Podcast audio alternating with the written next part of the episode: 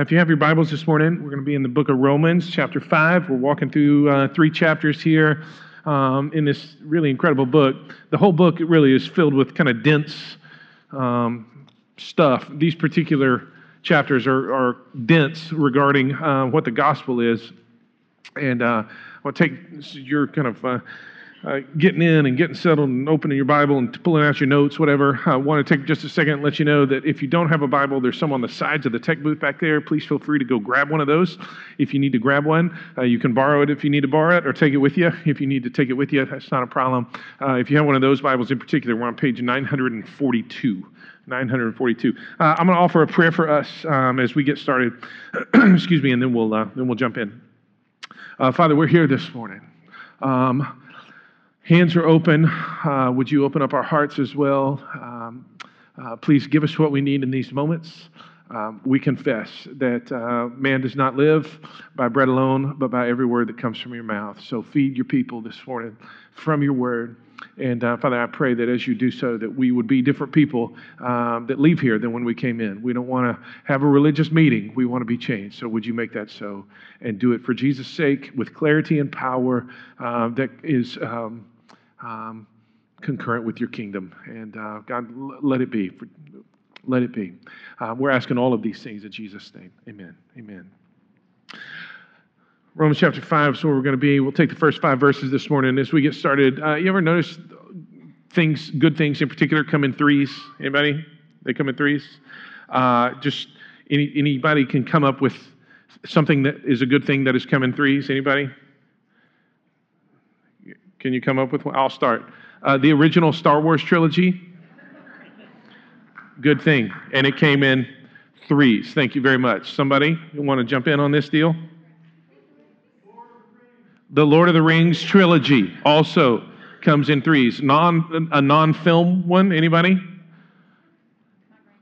Your grandkids. Isn't that sweet?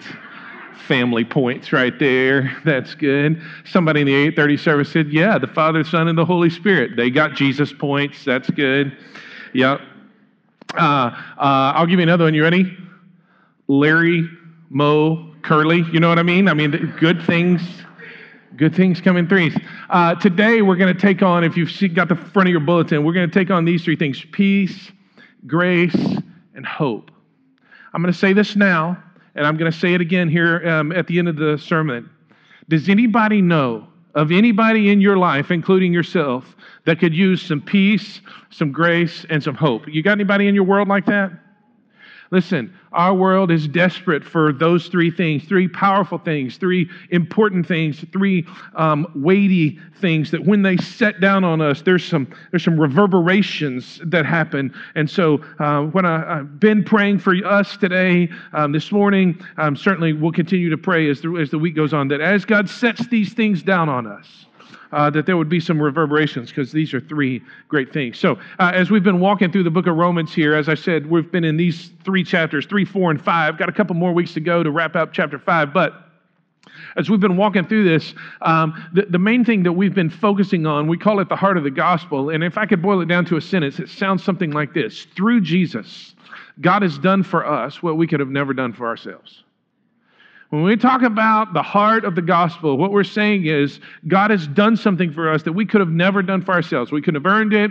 We couldn't have merited it. We couldn't have inherited it in some other way. Instead, Jesus came in our place, has done something for us that we never could have done for ourselves. That's the heart of the gospel. And every bit of this, he starts the chapter,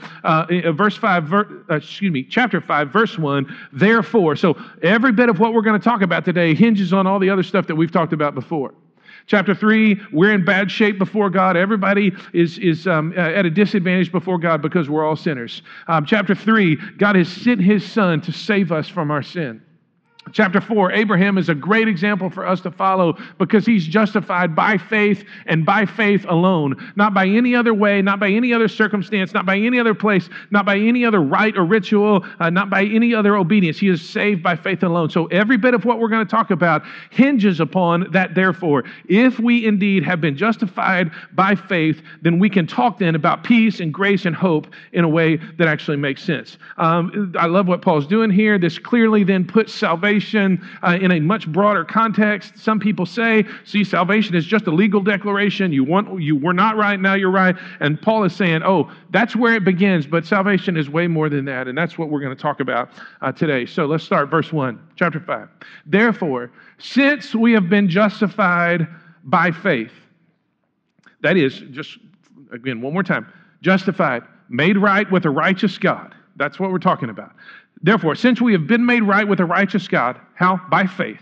We have peace with God through our Lord Jesus Christ. Let's talk for just a moment about what this peace is. He says, since we've been made right with God, we have peace with God, okay? And so when you think about peace, the biblical term for that, picking up the Old Testament, kind of dragging it into the New Testament, the biblical term for that is the word shalom. Anybody? Shalom? You heard this before?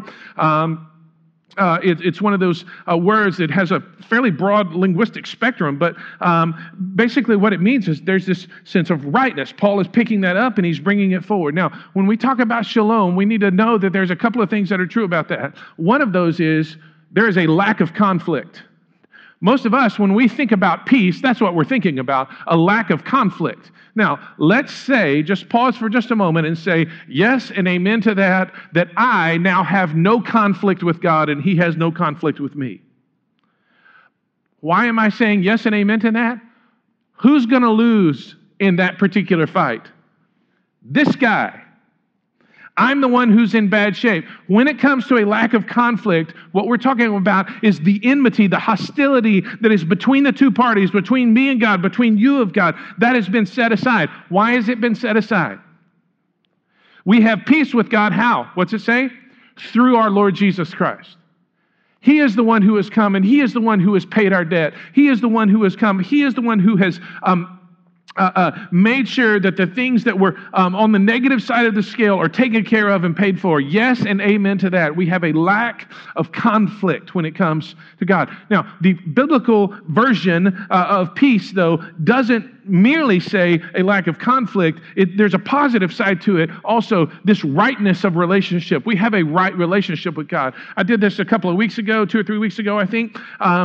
Just do this one more time. Anybody ever been in a fight with somebody that you care about significantly, a spouse or a kid or something like that? And even though the fight is done and the air has been cleared, so to speak, you still walk around relationally like this where you're all tensed up.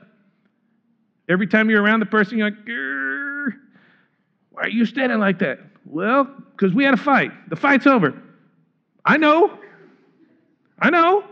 It's still awkward. It's still weird, right? Jesus has not only removed the hostility that was between me and God, but removed the hostility, the enmity that was between you and God. He not only has paid for our debt, but He has purchased favor for us so that we are in right relationship with God. That is what shalom means, not merely a lack of conflict, but yes and amen to that, but also a right relationship with God. There's no longer this kind of awkward thing about us. There is a goodness, a rightness that has been restored, given to us by God because He not only paid our debt, but He also purchased favor with us. There's no residual awkwardness. We don't have to walk around tense before God because He has given us peace. He has brought to us in Jesus shalom. Therefore, since we've been made right with God by faith, since we've been justified by faith, we have peace with God through our Lord Jesus Christ. He doesn't stop there, though. Think about this. Verse 2, through Him, we also have obtained access by faith. So faith's pretty important here, obviously. Through Him, we also have obtained access by faith into this grace in which we stand. So not only do we have shalom, we have peace with God, but we also have access into grace. We have access into grace. And how does that happen? It happens by faith, right? So we put our trust in Jesus. He justifies us before God, gives us peace with God. Amen and amen to that. And He gives us access to grace. And some people think, I mean, this sounds like reasonably good news. What's grace, though? And this is how I define it. And I want to encourage you to think about grace this way. And I think there's a lot of New Testament evidence for this, that grace is help from God. The question comes up, what kind of help? And the answer is, what kind of help you need? Some people equate grace to forgiveness. And listen, forgiveness is a good thing, because if we're in sin, we need help with that sin and forgiveness, right? So grace can be forgiveness, but the range, as the New Testament teaches it, the range is much, much broader than that. It's much, much more developed than that, because not only do I have access to grace when I sin, and it looks like and expresses itself as forgiveness, that help that comes from God is forgiveness, but also there are times when I need grace to parent these blessings that God has given me and you. And so when you need grace to parent, guess what God has? He has parenting grace. And when you're driving on the freeway and some guy pulls up beside you because he's more important than you and he's going to get between you and the little wall, like happened to me this week, and he's going to make sure that he gets in front, and blah, blah, blah. You need grace to be patient. And the good news is God has patient kind of grace. And when you turn and you need a particular kind of help at work to work on this situation or to come up with this solution or to deal with this particular coworker or get through this particular meeting, you know what? There's grace for that. And when you walk over here and you go home and this thing is happening and you're trying to figure out how to make this particular thing right, good news, there's grace for that. And so, and when you get crossways with the important people in your life, spouse or whomever, there's this sense in which God has given us grace for that. There's a kind of reconciling grace that brings people back together. I want to paint this picture for just a second. Patriots won the Super Bowl. Yes, yes. Okay. Yay. Patriots won the Super Bowl. At the end of the Super Bowl, this is what happened. Just confetti. I don't know where all it came from, but confetti was everywhere. And all of a sudden, when they showed one of the camera shots, there was so much confetti in the air, you really couldn't see what was going on the field. One of the big high-angle things. And then you saw as people were getting interviewed, they're sitting there talking to somebody, and all of a sudden, down comes confetti in people's hair. Tom Brady's jersey got buried under confetti or something like that. Sure what happened there. Just confetti. Everywhere you look, there was confetti. High angle view, confetti. Low angle view, confetti. In between people, confetti. Confetti here, confetti there, confetti everywhere. Everywhere you turn, there was confetti. Everything is grace to you and me. That's why it says we have access into this grace by faith. Into this grace in which we stand. In other words, everything is grace to you and me. Everywhere we turn, it's grace. You go home, there's grace for that. Go to work, there's grace for that. Fight this fight, there's grace for that. Try to make right things over here, grace for that. Grace for this, grace for when you're tired and you need energy. Grace for when you're hurting and you need some kind of healing. Grace to walk through physical trials. Grace to deal with the emotions that come up. Oh, everywhere you turn, there's grace. High angle, all you see is grace. Low angle, all you see is grace. Listen, everything is grace to the Christian. Everything. Everything God gives us, it's grace, help that comes from God. Now, some people say in this moment, but what about discipline? Let's be clear. There's a difference between discipline and judgment. Yes. There is no longer judgment. Why? Because God has justified us, and we have peace with God. Yes, and amen to that. We have shalom. But God does discipline us, and even when he disciplines us, this too is grace. Why? Because it shows, according to Hebrews chapter 12, it shows that we are his children, which is grace, and it helps us to share his holiness, which is also grace. So even the times when God takes us out behind the woodshed and says, listen, son, listen, daughter, this is how this is going to go. Okay. Even that moment right there is grace. Because it's proven that that you are his kid, and it's helping you to share his holiness. Even that is grace. Folks, for the Christian, everything is grace. That's why he says, through him we've obtained access by faith, into this grace in which we stand. There is no other realm for the follower of Jesus. There's only grace. And how do we live in that? We live by faith. We live by faith in his promises, and we follow his commands as an expression of that faith. And this is the way that we live in grace. So the proper response to that at the end of verse 2, through him we also have obtained access by faith into this grace in which we stand. And the proper response is, and we rejoice in the hope of the glory of God. We rejoice. I mean, if you got shalom with God, peace with God, and you've got access to grace, what kind of access, what kind of grace? All the grace that you would ever need to do anything and face anything in life. The proper response is, we rejoice in the hope of the glory of God. The glory that is coming from God, let's just rejoice in that. If you're a writer in your Bible, you can just put boast. That's the word. The word is boast. In other words, we can boast about this glory that is to come. And what I want to just point out here is there is a glory that is to come, right? It's not here in its fullness yet. There is a glory that is to come. Has anybody not seen Rogue One and Plans 2? I just want to put that. A couple of you have not seen Plan 2. Okay, so no spoilers here. No spoilers. I mentioned Star Wars a while ago. If you haven't tracked along, Rogue One, the most recent Star Wars release, is basically like episode 3A, right? I mean, like, you got 1, 2, and 3. The originals are 4, 5, and 6. And Rogue One sandwiches in between 3 and 4, so 3A. Can you imagine sitting, I mean, maybe this is one of you people, you're like, I'm going to watch all of them in chronological order, and I don't know anything about Star Wars. And sitting with some of us Star Wars nerd types, and we're sitting there, and you endure Jar Jar Binks in Episode 1, and you get through the Yoda fighting in Episode 2, which is awesome, and then the darkness that is Episode 3, and then Rogue One comes along, and you're watching, right, and you're talking, and they're going, wow, this is great. Wow, this is great. Wow, this is great. And all along, those of us who've seen it before, everything in us wants to say what? Oh, you think this is great. Wait till you see what's coming.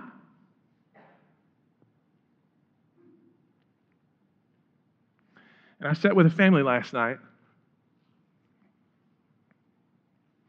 One of the family members is just steps away from eternity. Surrounded by kids and grandkids and hilarity and laughter and inside jokes and chicken. They had chicken, lots of chicken. And there was just a joy and a sense of family and love, even in the midst of watching the final few days unfold.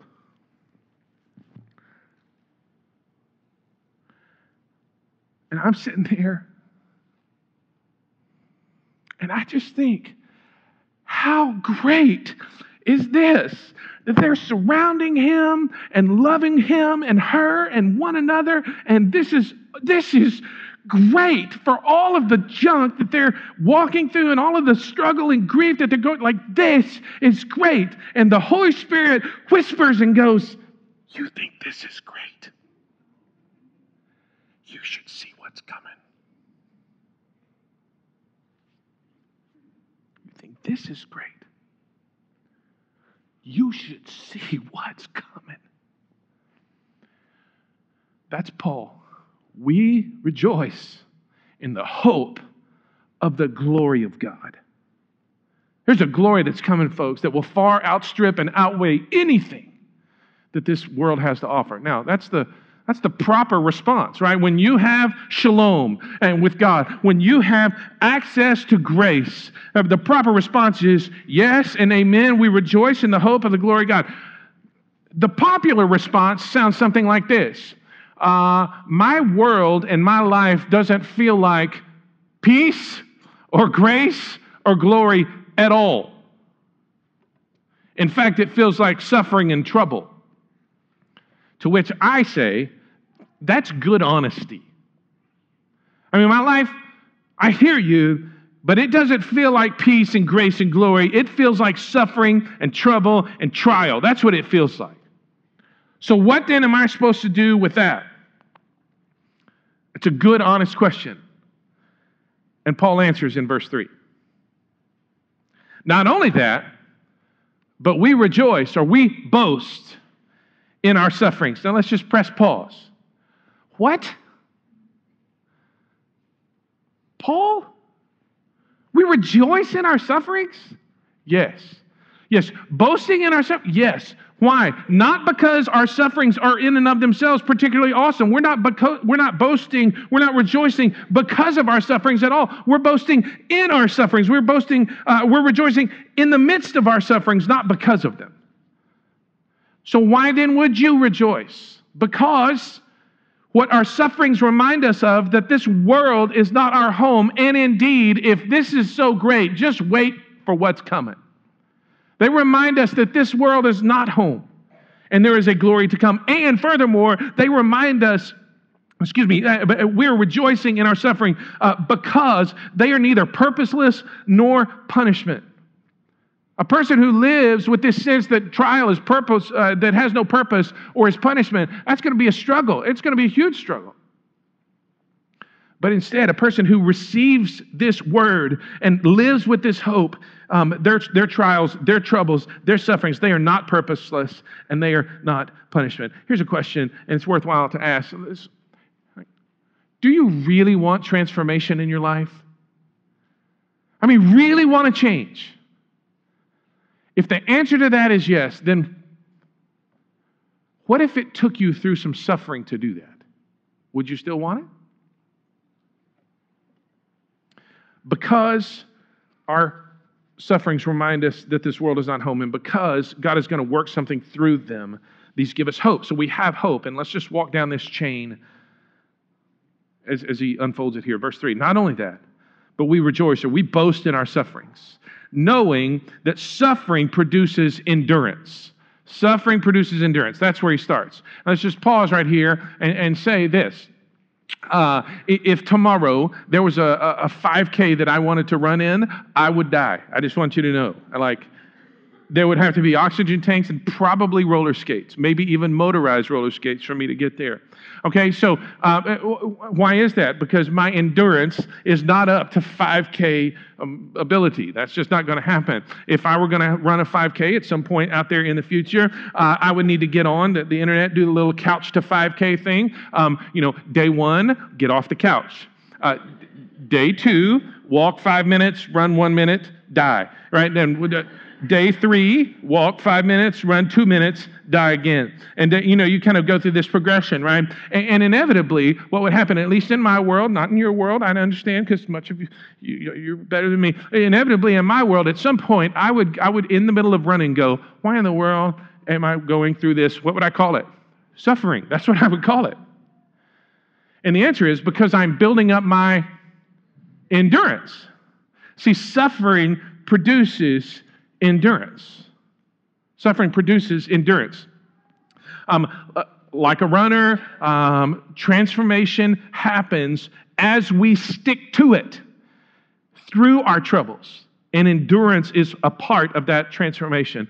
Let me pause and just parenthetically say this makes absolutely no sense to anybody who has no peace with God and does not have access to grace. If you're still trying to earn your way to heaven, this makes no sense to you at all. Why in the world would I go through suffering? How would I rejoice in the middle of this? But if you do, if you are justified, if you are made right with God, if you do have peace with Him, if you do have access to grace, and if you do have a glory that is to come, you can rejoice in the middle of your sufferings. And then he continues on in verse 4. And endurance produces character. I remember my grandfather sitting on the front porch, one of many times that he was doing this. He had his little pocket knife out, had a stick that he found, bored out of his head. I don't know what he was doing. He was just sitting there whittling. What you doing, Grandpa? Whittling. What you making? Oh, I don't know either. That's why I asked. He's just whittling, right? And how did that stick take shape into whatever it was going to be? Little by little. When you take a block of wood and you're going to sand it down to make something, you've got it kind of in the shape that you want, but you have to put some finery on it, right? I mean, you got to make it really useful. You take sandpaper. How does sandpaper work? Little by little, right? Little by little is how the rough becomes smooth. Some of you are runners in here. If we had some sort of contest that would say, hey, who's a runner in here? We could probably tell, and all that we would do is just kind of look at the shape that you're in, right? Like runners' legs are in a definite shape that mine are not. Some of yours are not either. Okay, I get that. They have a definite shape. I'll give you another example. Those who swim, they're about 5 feet across in the shoulders and about 6 inches at the waist, right? I mean, they go from here to here. Like you look at those guys at the Olympics who swim, they're like, ooh, poof, right? How did you know that they're a swimmer? How would you look at them and say they're a swimmer? But because of their shape. How did they get their shape? And the answer is their endurance. The runners run, and that's why their legs look like their legs do. The swimmers swim over and over and over again, and that's why their body looks like that. The endurance has produced the shape. When we talk about, Paul says this, endurance produces character. That's what we're talking about. There's a shape to us, a little bit at a time, yes, but there is a shape that is produced by endurance. And let me just say something in particular to some folks in here who have more miles on their tires than not. Spiritually speaking, the older you get, the more you're in your prime. The more shape that is given as you endure. Why? Because older people endure with joy what younger people fear. So if you as an older person in here think, I'm not so sure I've got a lot to offer, spiritually speaking, you're the Michael Phelps that we all need to be looking at. You're the person who's setting the standard for many of us to follow. So don't check out on me. Don't check out. The church needs you. We need your voice. Lastly, he says at the end of verse 4, and character produces hope. Character produces hope. Character is evidence that one has genuinely been changed by God. So as our character is formed, as God transforms us, what that produces in us is this evidence that, hey, indeed, God has been at work, and He is at work, and He promises to continue to be at work. So what does that give me? That gives me hope. Meaning, if you're stuck in a particular sin, but God has shaped you in other areas of your life, you know what you can believe God for? You know what you can put your hope in God for? That He will change that area of your life too. If you're struggling with a particular issue, or a particular faith thing or whatever, if God has done some things in another portion of your life, you can believe that God will do some stuff in that particular portion of your life. The fact that He has shaped your character brings us to hope. That's what He does. And if He's worked this much now while you're on the earth, what's it going to be like when He brings glory? Character produces hope. Some people say, well, now hold on a minute. I know some people who've gone through some tough stuff, and they have not gotten better. They've gotten bitter, right? Why is that? My pastoral answer is this: because they didn't sync their hearts up. They did not get in sync in attitude-wise with God. They were out of sync, and it sounded something maybe like this: I'm entitled to an easy life.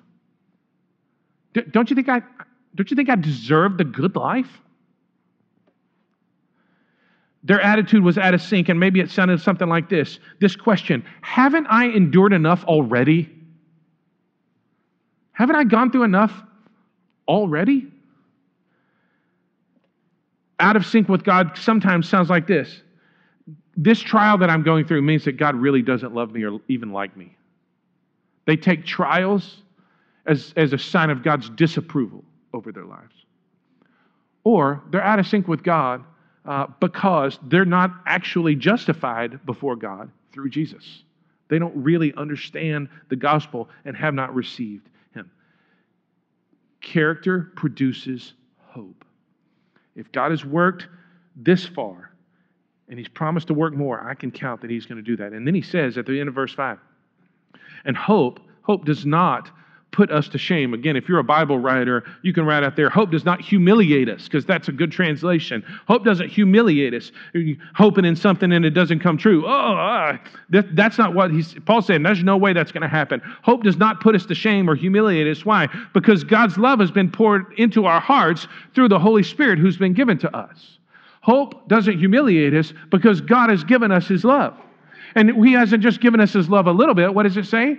He's been poured out. God's love has been poured out into our hearts by the Holy Spirit. Had a water balloon fight at our house yesterday. Dry. Just needed to go ahead and clarify that. Stay dry. More than once, little bitty water balloons, they don't pop or whatever. One of them had a little hole in it, and, out comes a little bit of thing, and they run around chasing with the little stream going out like that. Some of you think that's how God's love towards you is. Just this little bitty pinprick of a hole.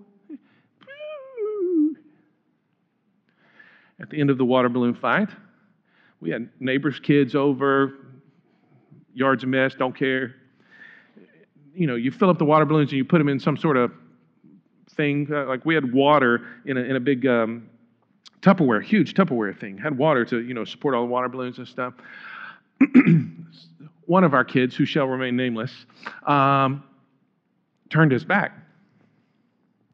And so I said to our neighbor, grab the other end of that. We pick it up.